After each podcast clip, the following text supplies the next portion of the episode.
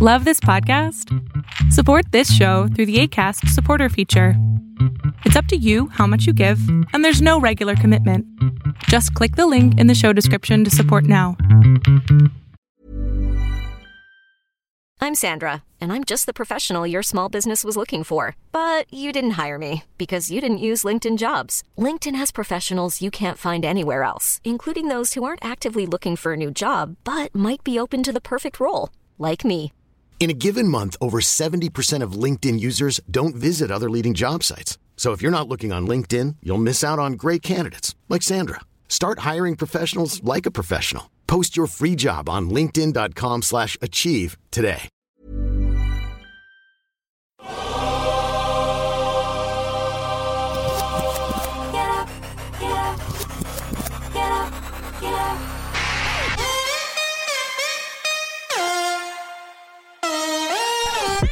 Welcome to On the Ball with Rick Bucher. Here's your host, Let's send it over to Rick Bucher. Rick Bucher.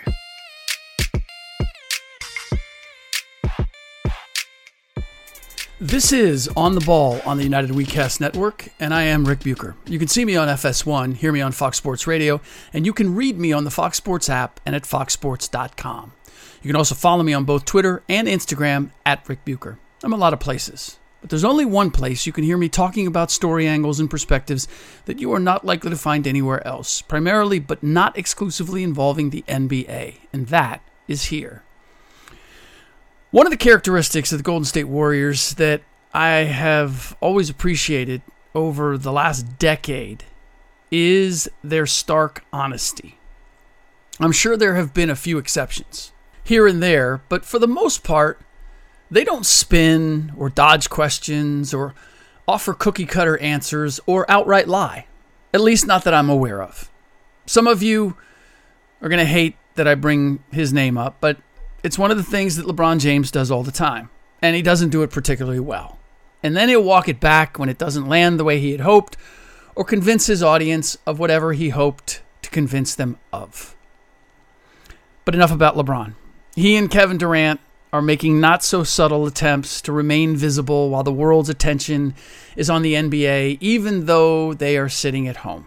What, you thought it was coincidence the news that he is now worth $1 billion came out during the NBA Finals? Where do you think outlets get that kind of information?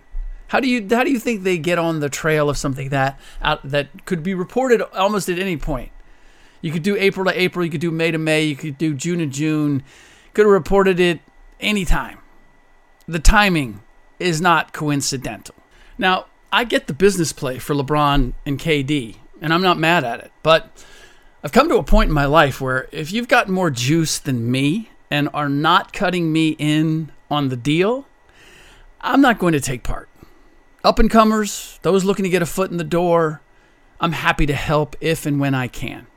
But there's enough catering to the stars in the media these days that my services in that department are not needed. So, anybody who wants to promote, advertise, publicize for LeBron and KD when they're not the main main act, go have at it. I'll take a pass. So back to the Warriors and their sharp self-awareness and willingness to give an honest assessment of themselves to themselves and to anyone who asks. I believe it's one of the reasons they've had the success that they've have. They've had. They don't pretend all is good when it's not. They don't judge themselves by the scoreboard or the standings either. They set their own standards, and if they're not meeting them, they're not going to buy into anyone blowing smoke up their collective asses. Now, it wasn't always that way with this franchise. In fact, it was quite the opposite.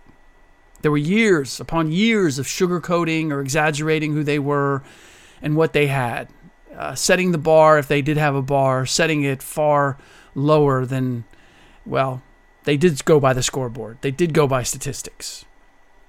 Now, Mark Jackson deserves credit for changing that as much as anyone, and I saw it firsthand.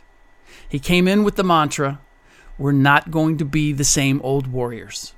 And he didn't care who he had to call out, he did it. Steph Curry and Draymond Green could have taken exception to that, but they embraced the approach and they've carried it forward. And the Warriors have done a good job of replacing Jackson with people who have the same attitude. Steve Kerr, Ron, assistant coach Ron Adams. I'll never forget Adams telling me in the midst of that run to a 73 and 9 record that he did not like the way that they were playing. Uh, coincidentally enough, we had that conversation while we were in Boston.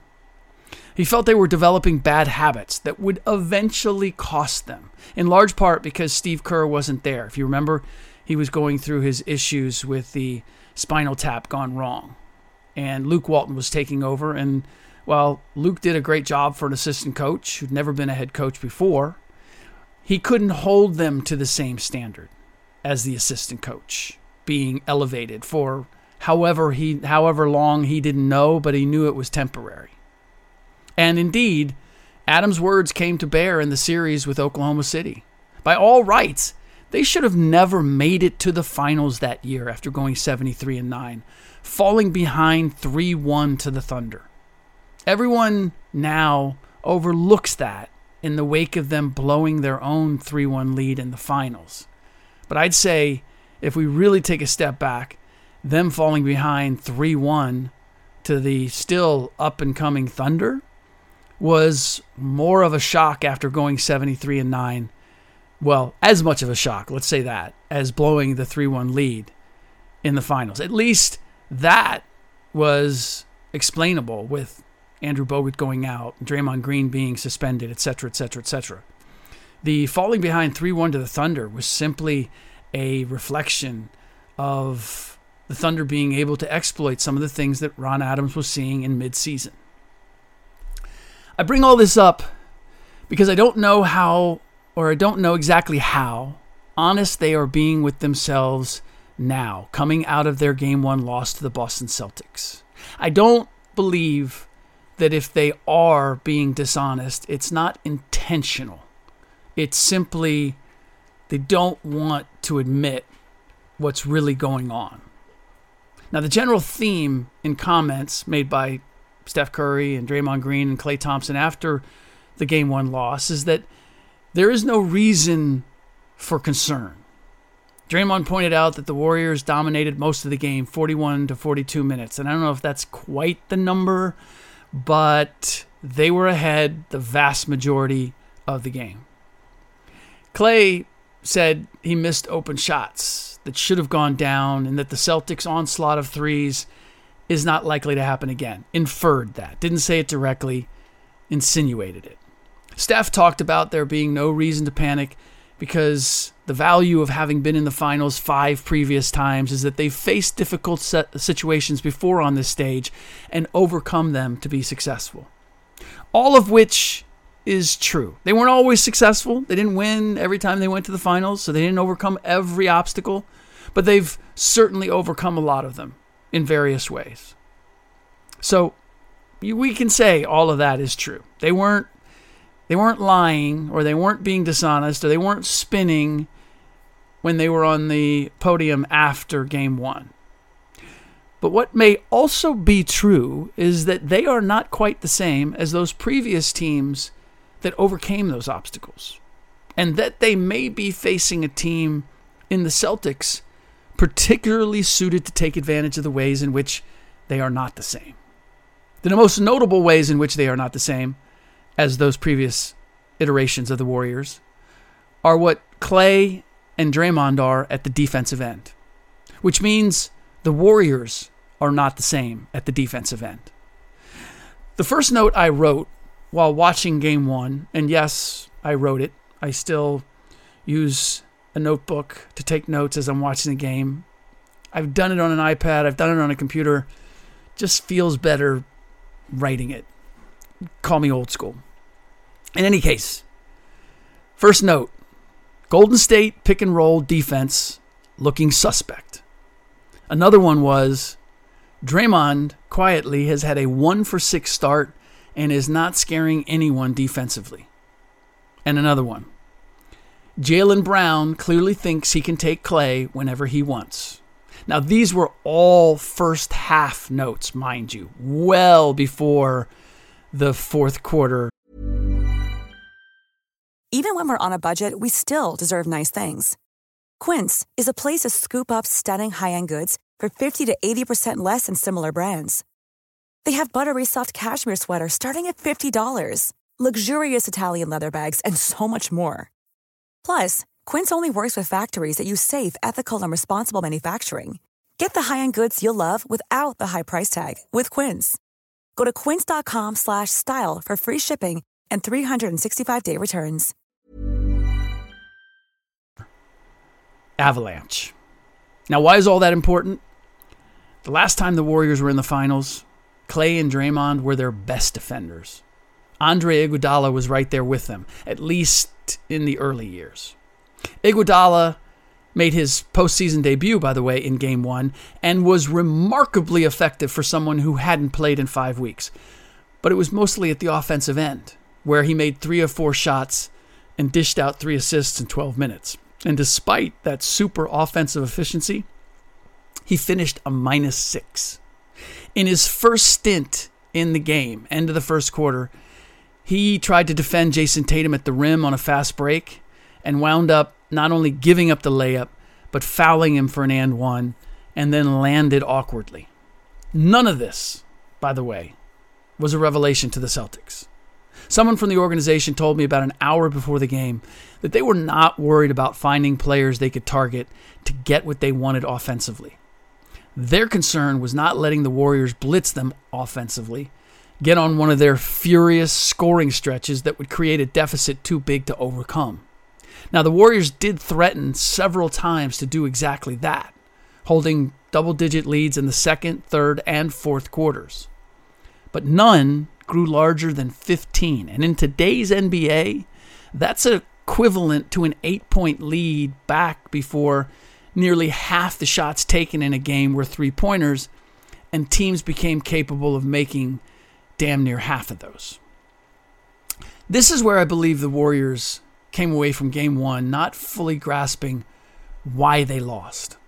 The insinuation by Klay, Steph, and Draymond was that the Celtics were not only incredible from three point range, but this, that the Celtics making those threes is not likely to happen again, at least not at the same clip. Al Horford made six of eight. Marcus Smart made four of seven. Derrick White made five of eight. Payton Pritchard made two of three. Daniel Theis, playing only six minutes, even made his one three point attempt. So I can see why, looking at the box score, somebody might come to that conclusion. As a team, the Celtics shot a robust 51% from beyond the arc. But what all that doesn't take into account is that three of their most prolific three point shooters were non factors. Jayson Tatum missed four of his five attempts. Jaylen Brown missed six of his eight. Grant Williams, whose three point shooting was a huge factor in every previous series, missed his only attempt and was scoreless in game one. And the Warriors did not shoot the three poorly at all themselves and received outside con- outsized contributions from complementary players as well. Otto Porter Jr., Nemanja Bjelica and Iguodala were combined 6 for 8 off the bench.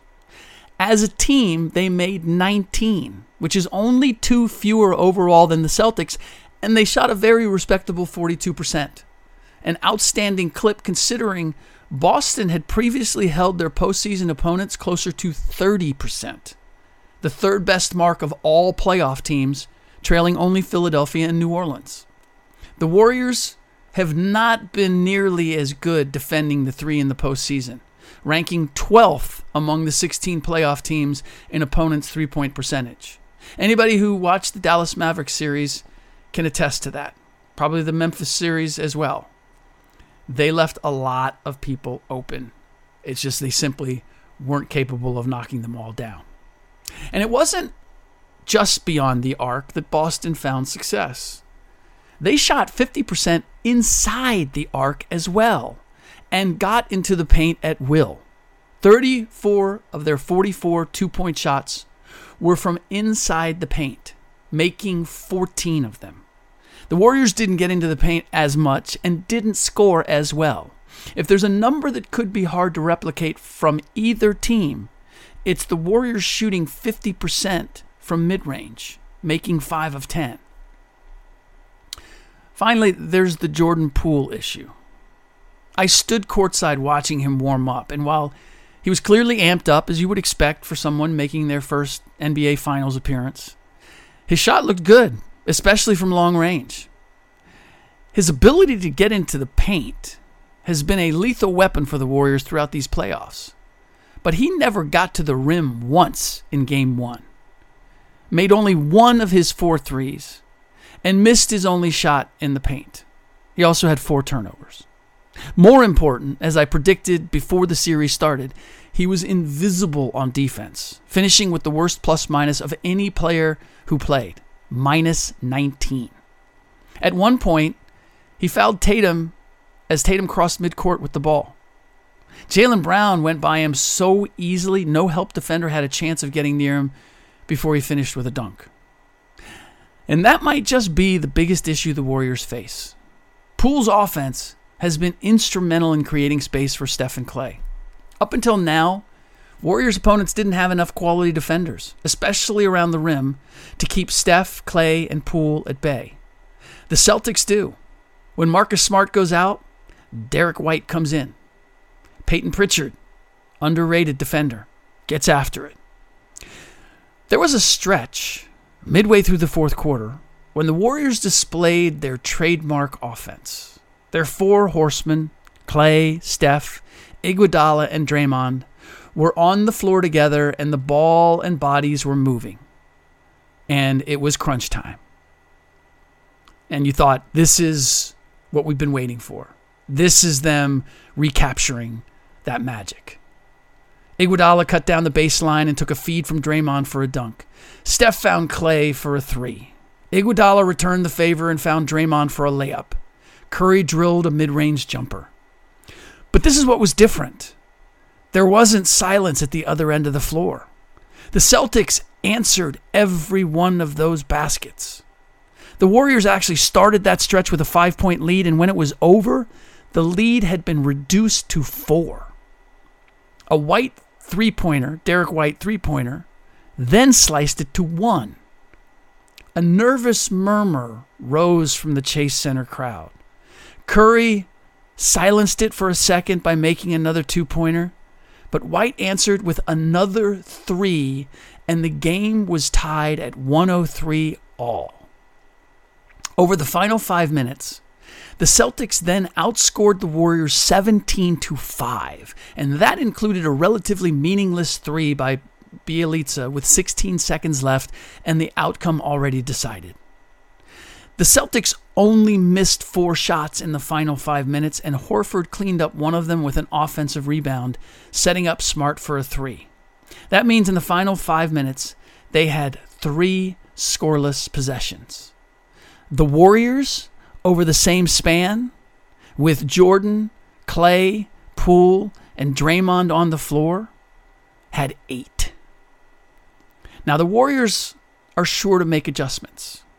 The Celtics have been notorious throughout these playoffs for flexing their capabilities and then going flat in the very next contest. The series has by no means been decided. Closing a series against a team with championship experience is a far greater challenge than upsetting them in game one. If Boston displays the same carelessness they did against the Heat, the Warriors are more than capable of making them pay and pay dearly. But for all the talk by the Warriors that they faced this kind of circumstance many times before and found answers, this is different. In their first run to a title, they never lost the first game of a series. In 2016, it only happened once. It never happened in 2017 nor 2018, and only once in 2019. That in 19, 2019 was also the only time they've dropped game one in the finals. And we know how that turned out. Toronto prevailed in six games. And that game one was on the road. So if the Warriors are truly honest with themselves, they're going to acknowledge that they've never been in this situation before not in the finals, and not with a team that has as many questions to answer as this one.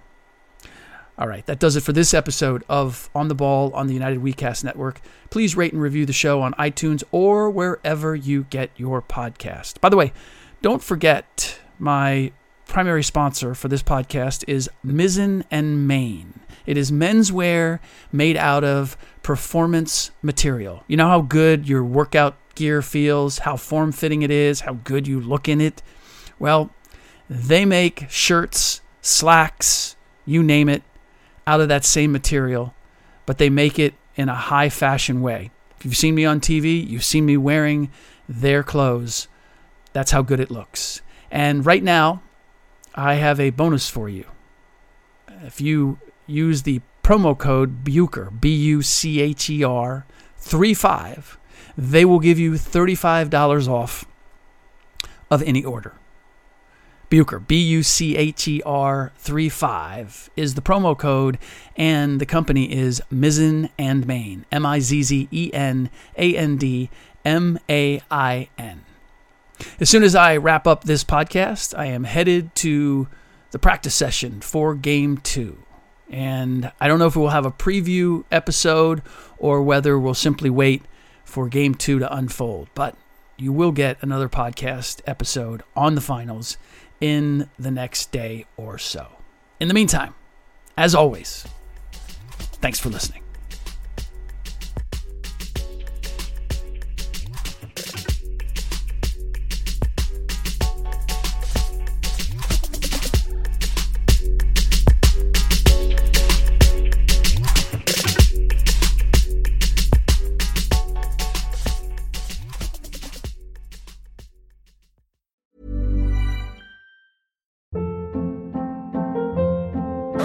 Hold up. What was that? Boring. No flavor. That was as bad as those leftovers you ate all week. Keke Palmer here, and it's time to say hello to something fresh and guilt-free. Hello Fresh. Jazz up dinner with pecan-crusted chicken or garlic butter shrimp scampi. Now that's music to my mouth. Hello Fresh. Let's get this dinner party started. Discover all the delicious possibilities at hellofresh.com.